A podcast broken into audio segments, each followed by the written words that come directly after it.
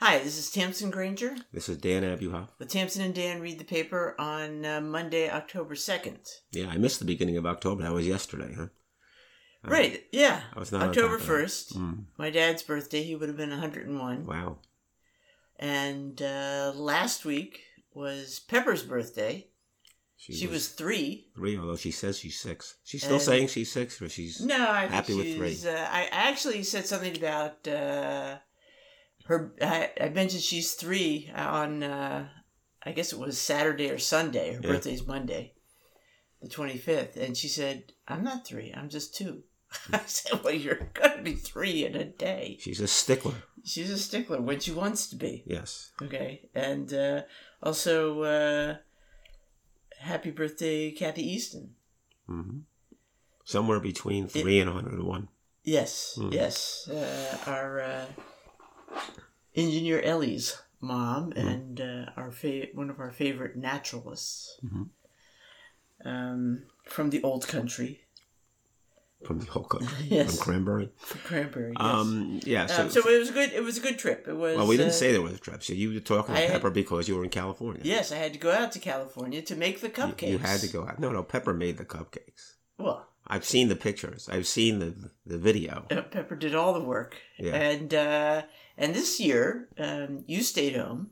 Well, it was Yom Kippur that weekend. Yom Kippur, Mm. and uh, so uh, Sadie Mm. met me out in California. Right. She traveled from North Carolina, Mhm. and uh, we met in Ventura, and uh, we made uh, a big party for Pepper. Well, it I was a heard it good. It was a good party. It was, I heard there was more than 40 people there. yeah, it was- the thing was, it went pretty smoothly Yeah. for a cavalcade of toddlers. Actually, the um, the game the, the trick of it was keeping the kids outside. The party was in the backyard, and that meant all the kids wanted to get inside Mm. and play with the toys inside. Oh. And they were doing all manner of uh, sly tricks Yeah. to get inside, including saying they needed to use the potty. Yes. And you know, at this age, we're all suckers for anyone who says they need to use the potty. Yeah. Oh yeah, yeah, yeah. Right this way. And uh, they would get it and say, on second thought, I really just need to check out this toy over here. You Mm. know. Mm. Um, but uh, generally, uh, they did pretty well. And it was a beautiful day because that's what California That's the specializes That's, in. that's the one thing California has. yes, uh, Very nice days. weather. Yeah. Um, and uh, it was, uh, I think, a, a success. Sure. Uh, Sure. we served uh, light hors d'oeuvres, including Zeke's famous pizza. Well, that's not light hors d'oeuvres. That's pizza. Well, it wasn't like we were doing a sit-down dinner for Yeah. forty-five people. It's, it's, it's substantial. and, uh, and and it was fun. It was uh, fun to have a project like that and help out. There was various construction going on, light construction. Really? Yes, before Before the party. yeah. Well, they're always Well, uh, Noel was putting up curtain Yeah. rods. Uh, Well, look, what happens is when you have an event like that, you were steeled into action. You know, and you say, "Oh, gee, if people are coming over, I, I want to do X, Y, and Z." I mean, I think Well, I've that's why that you have events. That's why you have people why? over. Okay. Yeah, so you finish the project, you get things Mhm. cleaned up, you get things uh, fancied up, and then everybody leaves and you get to enjoy the fruits of your labor. Okay, but that that's what galvanizes you Okay. into. That's why you know Mother Nature invented holidays. You know to uh, just urge you along. Okay, I always wondered about that. All right, good. Meanwhile, you seem to. I, I did fine traveling. I had one slight delay, but I did pretty well hmm um, traveling. But you you have caught a cold somehow. Yeah, well, it's, it's a bad cold, but you know, it, it, it's uh, you know, I could blame Hazy, but you know, I, I don't really have enough evidence to blame Hazy. He's, he's an easy guy to blame, Yeah, and I did see him twice. but it's the We were typical. It's it's the typical um, daycare disease kind of Mm. thing. Could be, could Yeah. be. We we visit the kids, Mhm. and uh, they bring home treats from daycare. Yeah, yeah, yeah. Right. Sniffles. Yeah. So uh, yeah, so that was the big excitement uh, last week. All right, so we have to catch up on events. I mean, um, yeah. Well, look, uh, there's just a couple things we noticed. One thing that was all over the newspapers over the last week for reasons barely known to me is the bat. Uh, the Bachelor show, The Bachelor, is going to feature as The Bachelor, a fellow who's 72 years old. And uh, The Bachelor previously, you know, the, the guy who's uh, attracting these women who want to date him and perhaps even do even more, has been, you know, in his 20s or maybe early 30s. But now television has discovered that they can do a show where The Bachelor's over 70 years old. And this is supposed to be, you know, a cultural development in some ways, or at least that's the way they're publicizing it. But of course, it is just in line with the market as things are. Well, that's what I said to you. You said you said to me, "There's an awful lot of articles about this Bachelor show." Yeah. Well, let me just tell you, Yeah. there have always been a lot of articles about the Bachelor I- show. well, had okay, and if you watch any kind of news programs or Mm-hmm. entertainment news on TV, they constantly are bringing up shows like that. Yeah. Okay, so but because it was an old guy. This is the first time you noticed it. That's You know, you, exactly. you probably just your eyes glaze over when it's another, I'm looking for my. you know, twenty or thirty something Right. looking for a date. And Yeah. now that it's a seventy-two year old, I'm drawn in. you're drawn in. Yeah. Well, but here's what I and you said also to your credit, you said it makes perfect sense because the people who watch television are older people. No, what I said to you, What? I said, of course, because only old people read the newspaper. Well, that's wrong. So, I, so yeah, they're I'm so they're going credit. to you know have articles that appeal to older people. Right. They're gonna they zero in on yeah, these. but let, let know? me at at its core, it's about programming, and it is because old people watch television. Now, now I kind of knew this a little bit. The old, the idea that younger people stream and Let's older. be specific. Yeah, I'm going to be specific. I'm going to be very specific. And older people have been uh, more likely to uh, stay loyal to normal network programming. We all have that sense. Well, here's now evidence, okay? In the most recent television network season, the median viewer was 60, older than 60, for most TV entertainment shows. The Voice, we see that advertised all the time. We don't watch it. The average viewer, 64.8. The Masked Singer, 60.6. Grey's Anatomy, 64 point young. Young Sheldon, which is about a, you know, a prepubescent boy as far as I can tell, 65 plus. Now, I'm not shocked by this, but I didn't assume this. Did you? Yeah, I did. You did, huh? Yeah, it's clear. I don't. Um, I don't actually watch any of those shows. No. but I do. I am a sucker for TV news, hmm and I, you know, I've stuck with uh, um, network news to some extent. Uh, Although it's less rewarding than it's ever been. Yeah. Uh, that's a- that's a low and bar. It's clear. Yeah. It's clear from all the commercials and uh, all the stories that it's directed at the elderly. Well, all the pharmaceutical ads is kind of tip you off, right? Right. And, yeah, but it's more than that, and um, and and just the the stories that they have Mhm. uh, are clearly subject matter, and every once in a while they bring up something new and different, clearly designed to appeal to a younger audience. And Yeah. I'm just like, uh, how how is that even going to work? Who is even going to see that? Yeah, So well, I guess so yeah, I mean, uh, I assume that uh, only the elderly are watching. Um, Yeah, I don't know, but television. But uh, I mean, people watch television, Hmm. but not network. right, they, they stream or whatever.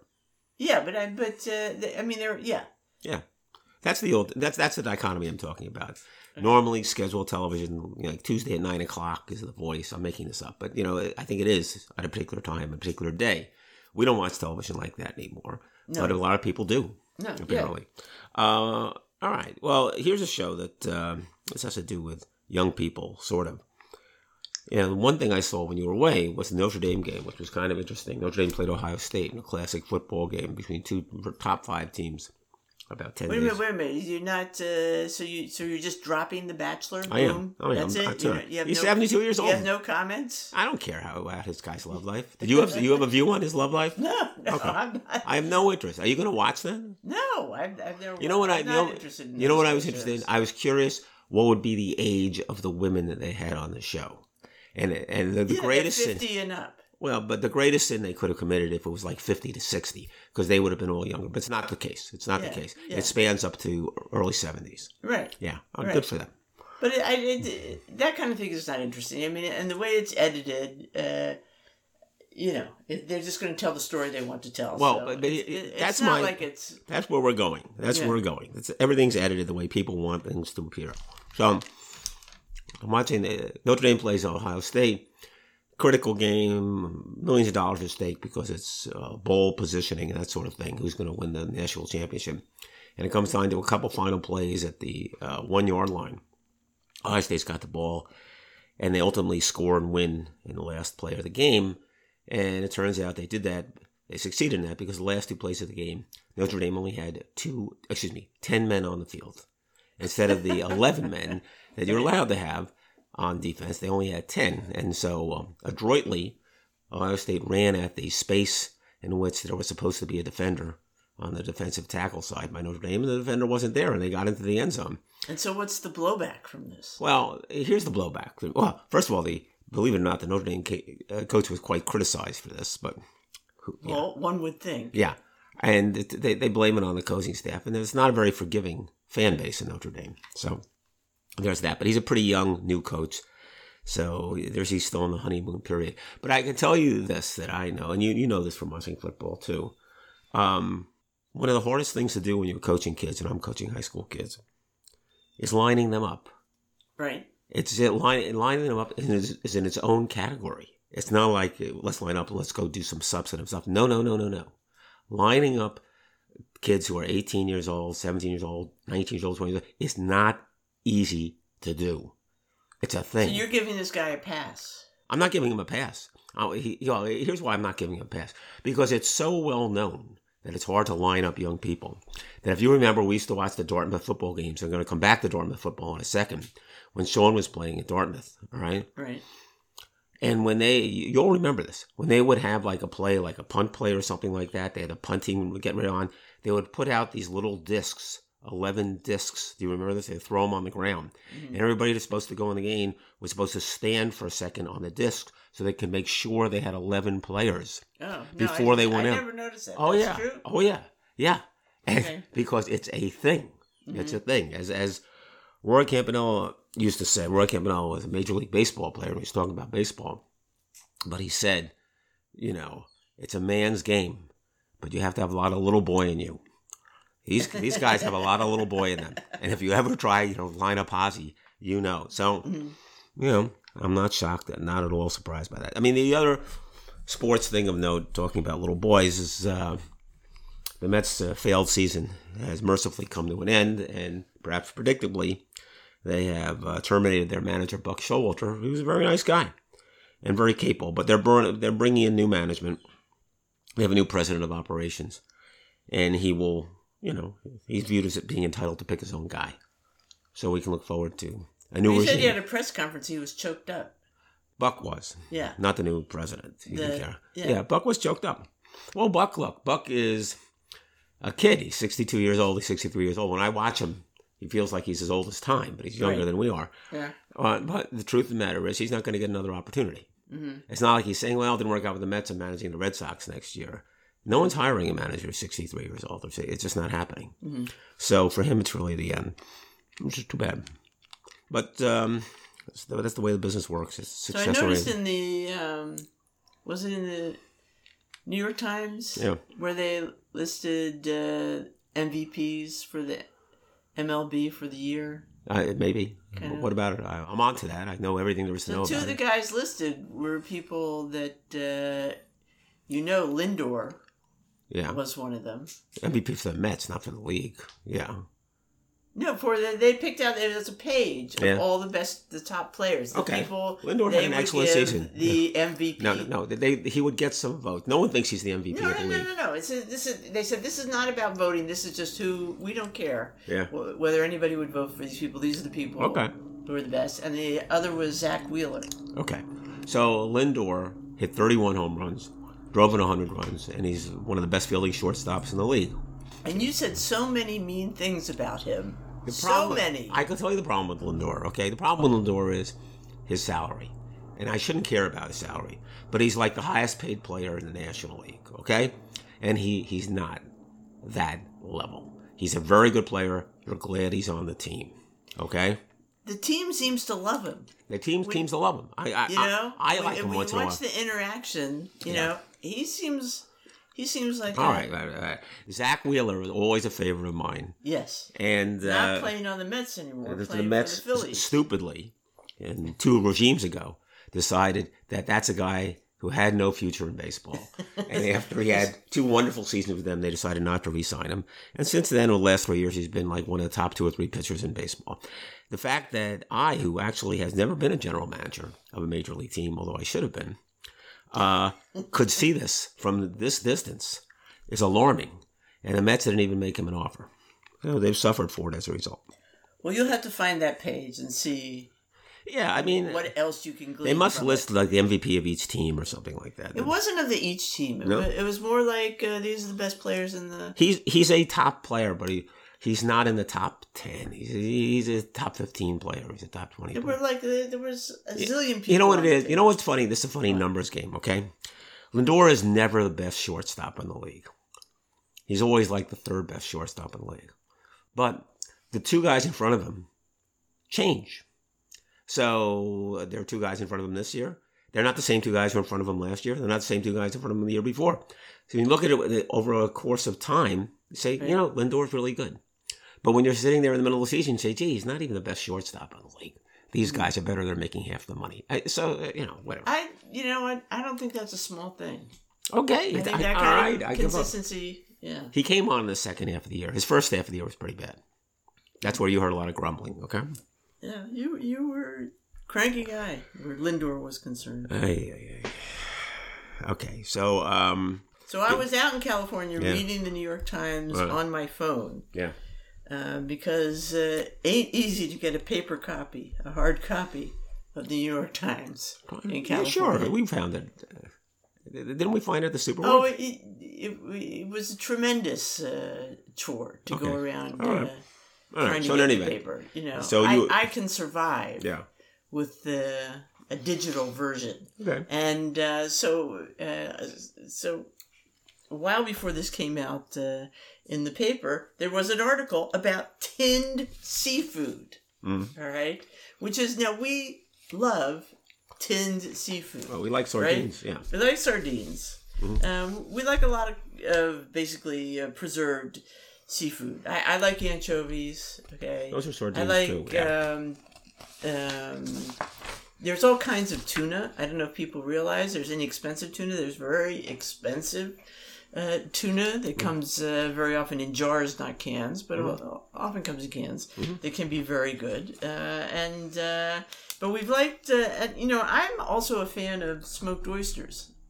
Um, Okay. But we've been kind of eating fresh oysters yeah, that's a little for a exotic. while. Yeah. So um, not so much the smoke, but anyway, um, we like sardines from a tin.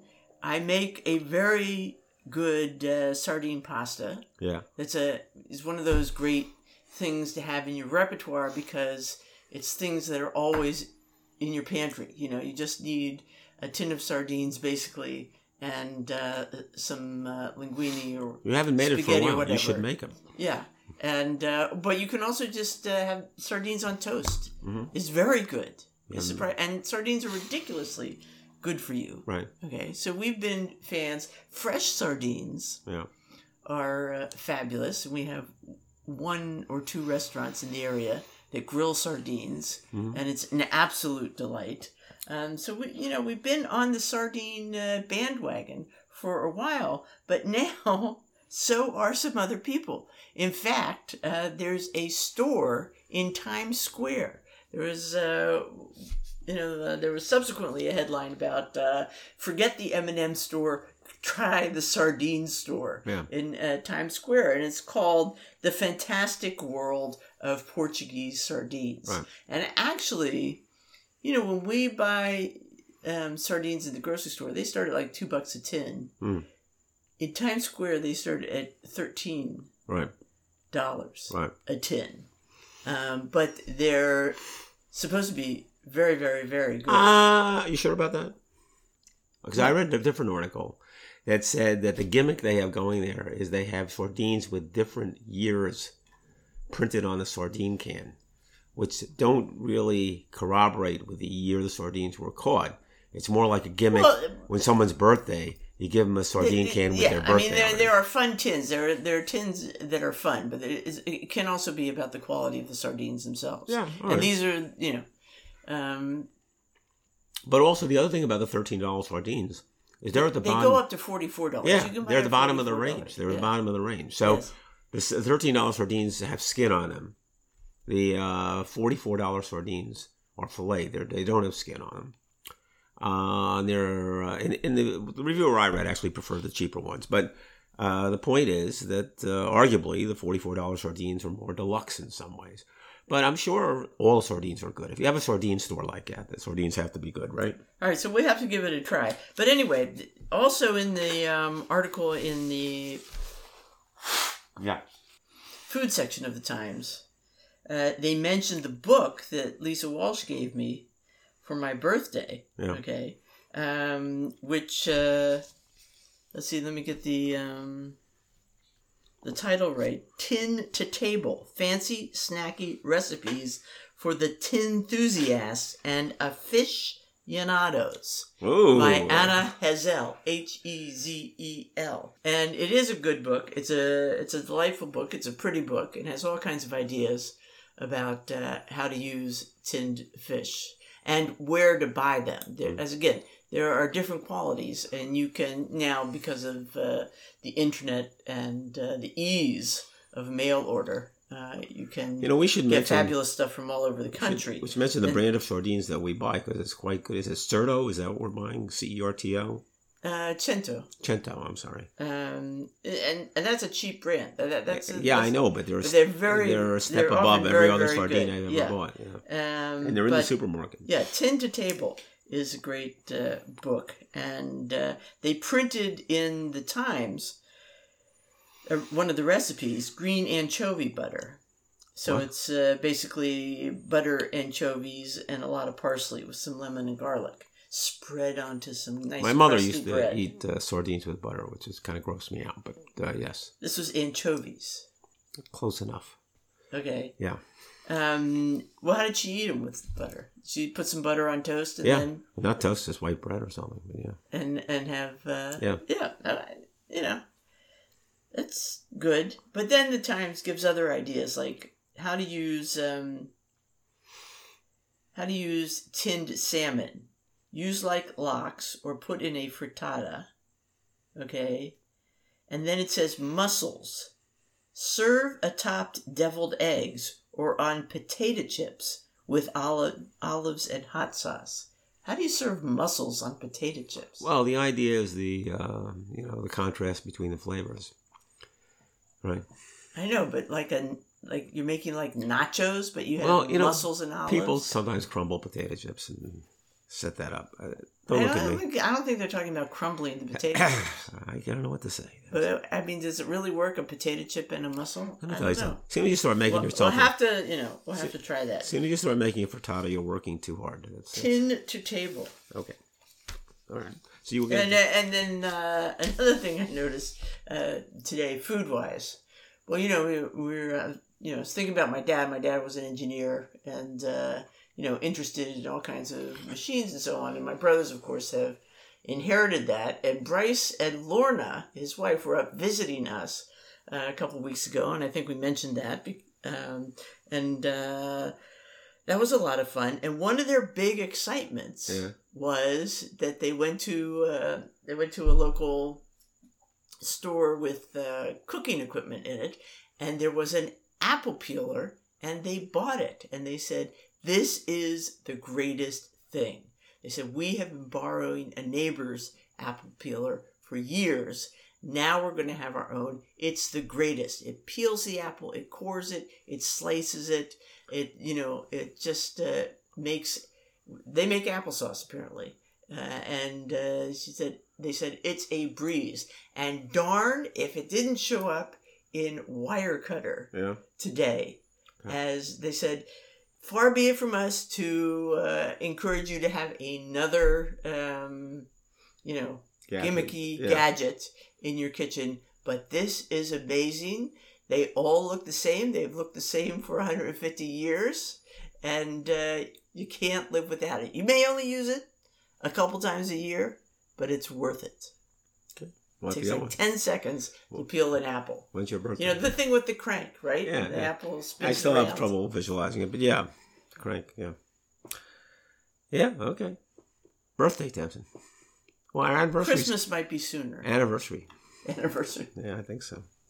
So, uh, Buddy Teevens passed away, and I was talking about Dartmouth football before. So, we're thinking of Buddy Teevens. He was the coach of Dartmouth when uh, Sean was there, and Sean, we went to Dartmouth football games and got, you know, became knowledgeable about the program for a few years. The years he was there, and it, it- apparently, you know, he's highly regarded in the coaching fraternity, and it's a sad loss, and. Um, uh, and you know we heard he, he got he was the victim of a bicycle accident, and they do give uh, a few more details here. We'd heard about it for months, and apparently over some period they were hoping he would recover, and he did not.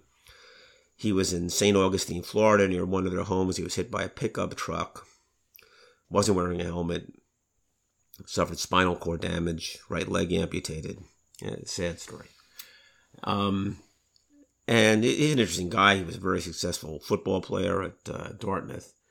And uh, he coached there with some success and then went to the big time. He went to several schools, including Stanford. And he never had success, really, at any place when he went to the big time. And he ended up back at Dartmouth. And the story here, and you can keep reading it, is that, uh, well, the Times story at least, is that his big uh, insight was that he decided that they shouldn't have tackling in practice that will minimize concussions. And as they say here, once he, um, and the Times is all it's all about minimizing any anything having to do with football and collisions. Um, that's their thing. Um, uh, as a result of that, they said uh, the team improved uh, mightily. Uh, they were uh, 0 and 10 in 2008, 2000, 2 and 8 in 2009, and 6 and 4 in 2010. And it's because he abandoned tackling in practice. Um, that's nice. As it happens, that has nothing to do with it. Uh, as much as that, those were the years that Sean was there. Mm-hmm. Uh, I would say that much more likely reason that they succeeded was because Sean was there. Honestly, he was one of the biggest recruits they had had in several years. But there were a couple other guys at his level. They made a big effort at recruiting, and we were following the program those years. And I could come up with their names, but that's not the point. The point has nothing to do with them not tackling in practice. So it was really just your nephew, Sean, but yeah, let's leave it at that. turned the program Yeah, around. he's not mentioned in this obituary. Uh, but uh, again, it fits the Times narrative. So, but he, he's a nice guy, uh, and um, it's sad, especially. It was very sad. I yeah, mean, it, it seemed like uh, he was incredibly fit yeah, and a uh, fitness terrific bike Yeah. cyclist. Didn't he ride across the country or something? He's like in his. And he was. Uh, they must have been coming home from something. He was with his He, wife. no, he was near. He has a home in St. Augustine. They were, they were near a home. Yeah, No, I mean like coming home from from the bike ride. from something, Yeah, from dinner or something. I thought it wasn't it in the evening or. they don't say. He's uh, he was sixty six. Uh, museum update. You have a museum update, honey. Yeah, Yeah, uh, Metropolitan Museum of Art. yeah. They're going to ditch Yeah. the big store. You know when you walk in the Met and you're in the Great Hall. Yeah. So you walk up the big stairs. Yeah. You walk into the Great Hall. To the right, on the far side of the hall, is an enormous gift shop area. hmm Have you ever been in there? Probably. I, I don't remember anything about the Met, even though I've been there a bunch of times. It's- Okay. All right. Um. Anyway, they're going to change that. They're going to make that into a gallery, and Uh-huh. it's going to be part of the Costume Institute. I'm not going to ask you if you've ever been to the Costume Institute. I pretty much know the answer to that. And uh, But what is the answer to that? the cos? have you ever looked at any clothes in the Met? I don't think so. No, you haven't. So Okay. you have not been in the Costume Good, Institute. good, good. Um, All I know is- kind of hidden. You you know the costume is is hidden. You got to go through Yeah, Egypt to right. get there, and sort of. And now they're going to have a uh, you know they'll have a nice big gallery that can be used. The other thing they're planning to do is put a new public dining Mhm. rest. Put some dining downstairs, like underneath Yeah. the Great Hall. Okay. All right. and that's going to be And gift shops. All right, here's my question. so that people can walk right in from the street yeah, and th- they will actually be able to go in uh, go to the restaurant Yeah. without when the museum is not even open so they won't have to keep the museum uh, they can maximize uh, Right. their restaurant areas Mhm. in terms of uh, you know it doesn't have to coincide with museum hours which can be a limiting factor right. uh, for a restaurant And the gift and also the are- retail same thing Well, the, I can tell you that MoMA, the gift shop, is separate from MoMA, so you Right. can you can do the Oh, same it- thing. it's many, many museums. That's the case also with restaurants. but here's my question: Many museums have a restaurant you can. But they always say the one phrase you always hear is "exit through the gift shop." right. So they're they going to set up the exit where you have to go downstairs to go to the gift shop the to gift get out? No, that, that's not been the case uh, No. at the Met Okay. for a while. I mean, they do have uh, at one of their entrances and exits. They, you know, the the um further the one on the further south Mm. uh, entrance. There's a little gift shop there, but doesn't never seems very busy. So That's why because they don't um, make people exit through the gift shop. But you shop. know, here's the thing: they Yeah. uh, make a remark about this way people won't people can come right in off the street. They won't have to go up the big stairs. Um, so for people for whom that's an issue, and I don't know if they meant it's, if it's a political issue or a physical issue, um, because they do have another entrance where you don't have to go upstairs and you have access Mm. to um, the elevator, etc. Um, so I'm, you know, I was just wondering about that. At the Brooklyn Museum, they got rid of the main entrance and everybody went in through street level, and it was actually kind of depressing. Mm. Uh, it was just uh, the sort of event, the grandeur of going up those stairs and walking into the Great Hall Mm. uh, seemed uh, pretty extraordinary to me. Mm. So I don't know if it's going to change the flavor of the museum at all, or or if it you know maybe it will have no effect at all. Maybe just a few people who want to you know grab dinner are going to go in that way, Mm. or get a quick um, you know Christmas present at the gift shop or something, and don't want to have to bother going in the museum. All right. So there was some And it's going to cost fifty million dollars, and Anna Wintour is going to raise the money. good for her. Thank And goodness should for be- Anna it'll, Wintour. it'll take about uh, three years to get it done. They say. Really, uh, Anna Wintour. And the other thing you need to know about She's the um, best. Ding Ding Ding Museum Update yeah, uh, exhibition. Yeah. You know, blockbuster Manet Degas. yeah. The Times is right. Who doesn't love Ma- Manet Degas? Similar to your Bachelor show, there have been quite a few articles about uh, Manet Degas as well. Um, it's a, one of the most important uh, artistic dialogues in the late 19th century in France. You have Manet, Mr. Socially Progressive, uh, versus uh, Degas, the conservative, uh, socially, but uh, artistically, professionally, Manet's with the old school, you know, um, wanting to be applauded in the, you know, the traditional salon. Uh, Degas lined up with uh, the impressionists, you Yeah. know, you know, the uh, anarchists Yeah. Of uh, the art world, have their own salon, etc. Manet was buddies with all these people, uh, but he just uh, he wanted to succeed in the traditional ways. He felt that was important. Anyway, uh, Olympia, you know, you know the painting Olympia, right, by Uh, Manet. yes, you do. the nude. If I showed it to you, you would uh, Uh, recognize oh, it in yes. a nanosecond In a second, is yeah. leaving France for the first time. It Yeah. will uh, be coming to uh, New York to be in this show. Déjeuner sur l'herbe, not coming okay. because the conditions of its uh, donation were that it cannot leave Mm, Paris. tough break. Uh, but Olympia will be there in case you want to see that in person. All right. Uh, so uh, Brooks Robinson passed away. Brooks Robinson, the uh, greatest uh, third baseman of his generation. That generation being one that uh, had him playing in the uh, 1960s. Uh, actually, his career spanned from 1955 to 1977. He was known as the human vacuum cleaner. Uh, he was a great fielder, and um, he was a pretty good hitter. He's surprisingly good hitter. Doesn't get as much credit for his hitting because his fielding, if you can believe it, overshadowed his hitting. And it's one of those stories I was reading about him as it happened because I have that book about the 100 best baseball players of all time by Joe Posnanski. It's one of those stories about his father drilling him every night when he came home from work. And, uh, you know, he developed these incredible skills, even though he wasn't necessarily that athletic, couldn't run that fast, and whatever. He had great uh, hand-eye coordination. In any event, his uh, he was very impressive when the Orioles played the Mets in the World Series in 1969, although the Mets managed to prevail. And then uh, subsequently, he was uh, even better when the Orioles played the Reds, and the Orioles did prevail in that one. And they have a quote here from uh, Sparky Anderson, the manager of the Reds, who uh, you know whose team bore the brunt of Brooks Robinson's amazing fielding. And here's the quote: He said, "I'm beginning to see Brooks in my sleep.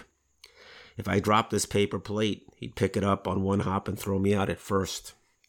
So there you go. Do you get that? You want me to say that again? if I drop this paper okay. plate, he'd pick it up on. And th- you got it. Well, this is the guy whose dad would uh, um, throw him wild throws because he was getting tired or something. Oh, really? And wanted, and wanted to um, end the session. Oh, really? And eh, well, he wanted to tire his son out. Oh, I hadn't okay? heard that. No. So he's throwing him all these crazy know, knuckleballs or something, yeah. and uh, um, that's what apparently helped him develop his skill. Yeah, no, he, did, he did all kinds of crazy things. I mean, all kinds of drills I could go into that are very I mean, not interesting. but he was, uh, yeah, to, is a great fielder. Great fielder. Uh, I could be wrong. That could be a story no, somebody else. No, it's probably him tossing tennis balls against the steps of his family home hour after hour. All right, enough. Uh, you got grabbing the else? caroms. I've got an obituary, and I just want to bring this right, up because yeah. um, this is from that uh, overlooked series in the New York Times, where yeah. they take somebody who you know died without being even noticed and uh, tell the story of their life, and it's usually quite interesting. This is Alice Anderson, who lived from 1897 1926. She was the proprietress, manageress, and forewoman of Australia's first all girl garage. Mm. Okay? Mm. So the reason I'm bringing this up is I think she would make a great television series about a woman's uh, a woman's garage. I mean, she garage was, in the sense of they're mechanics that work on cars. Yeah, in yeah. Australia, but but she did all kinds of things. And she, uh, you know, she was a tour operator, a driver. She had a um, postal route for a while. She drove across uh, um, Australia very early on into the desert. I mean, it, all of this information comes from a book by Loretta Smith called "A Spanner in the Works." You know, spanner is uh, British for wrench. Okay. Spanner in the Works, the extraordinary story of Alice Anderson in Australia's first all girl garage. So she dressed kind of, she dressed in a tie and a jacket and men's pants. Mm. Okay. So she had this androgynous look. And uh, she had, she was very firm about, you know, everybody working in her garage would be female. I just think. yeah, I'm listening it's a setting that could just have a lot of stories. Okay. And I think it would be perfect for today's market. Mm-hmm. All right. Um, and you know, it just you, you you could have stories dealing with customers, but you could have stories about various uh, you know when they're off uh, you know, um, when she's chauffeuring uh, somebody to some events, uh, things happening there. Mm-hmm. Uh, I think it would be just, uh, you know, a lot, a lot of fun. Okay. Um, trying to develop these uh, female uh, mechanic personalities. Mm-hmm. You, you'll have the female mechanic. You'll have the, you know, the bookkeeper. You you know, the the boss. I mean. I just think it would be a great show. Right. So I'm putting that out there to the universe. Alice Anderson. Okay? okay. It's going to be great. Get on it, people. All right. I don't. I'm not disagreeing. I could be. But speaking of fantastic television series, uh, David McCallum passed away, and as the Times describes him, indelible actor of Man from Uncle, and later NCIS And Man from Uncle was, of course, the great, I don't know, what are we calling that? Satirical spy show? Maybe not even satirical. Television, sort of a television level James Bond thing. Uh, that So was in the early was that on? 60s. Early 60s? Yeah. Well, it couldn't have been too early. Well, uh, I'll give you the exact dates if you're really interested. 1964 is when it started. Okay. It ran for four seasons. Okay. So we were watching this as uh, before we became quite teenagers, and it, it was the thing. You'll agree with me. It was absolutely the number thing. one TV show. And uh, Um, and I was besotted with Illya Kuryakin. Well, they do mention that all the you know the, the guys like me, the boys, were very excited about all the action. It was an action show. There were, you know, there were spies. He uh, Illya Kuryakin was McCallum's character. He's Russian, and Napoleon Solo, played by Robert Vaughn, the American. And they got into all kinds of scrapes and brilliantly uh, saved the world every week. But I guess they had a good chemistry together, and uh, Yeah. I don't think they were expecting McCallum to be quite the No, he was chick he- magnet. Well, well, what happened was he was brought on as a guest one show. He had four lines, and somehow they were Boom. overwhelmed with the response because all the young women like yourself were excited about it. Which I didn't even understand. I, I didn't pay attention to that. But It's amazing that that uh, they could switch gears. They, they, they must have just observed something. Uh, I don't know. I mean, switch gears that quickly. it's amazing that he could walk on as an Englishman and then play a Russian so convincingly to all these eleven-year-old girls. They couldn't tell that he wasn't Russian.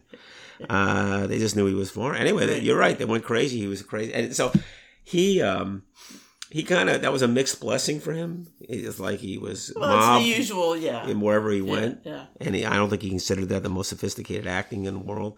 And then he had, uh, you know, a, a career in pretty much B pictures uh, or lesser parts. It wasn't a stellar career uh, in the movies, but he worked. And then he found his way onto NCIS, which is another of your favorite shows, uh, which is what I'll call a procedural having to do with military justice. I don't know how you describe NCIS. You know it better than I Yeah.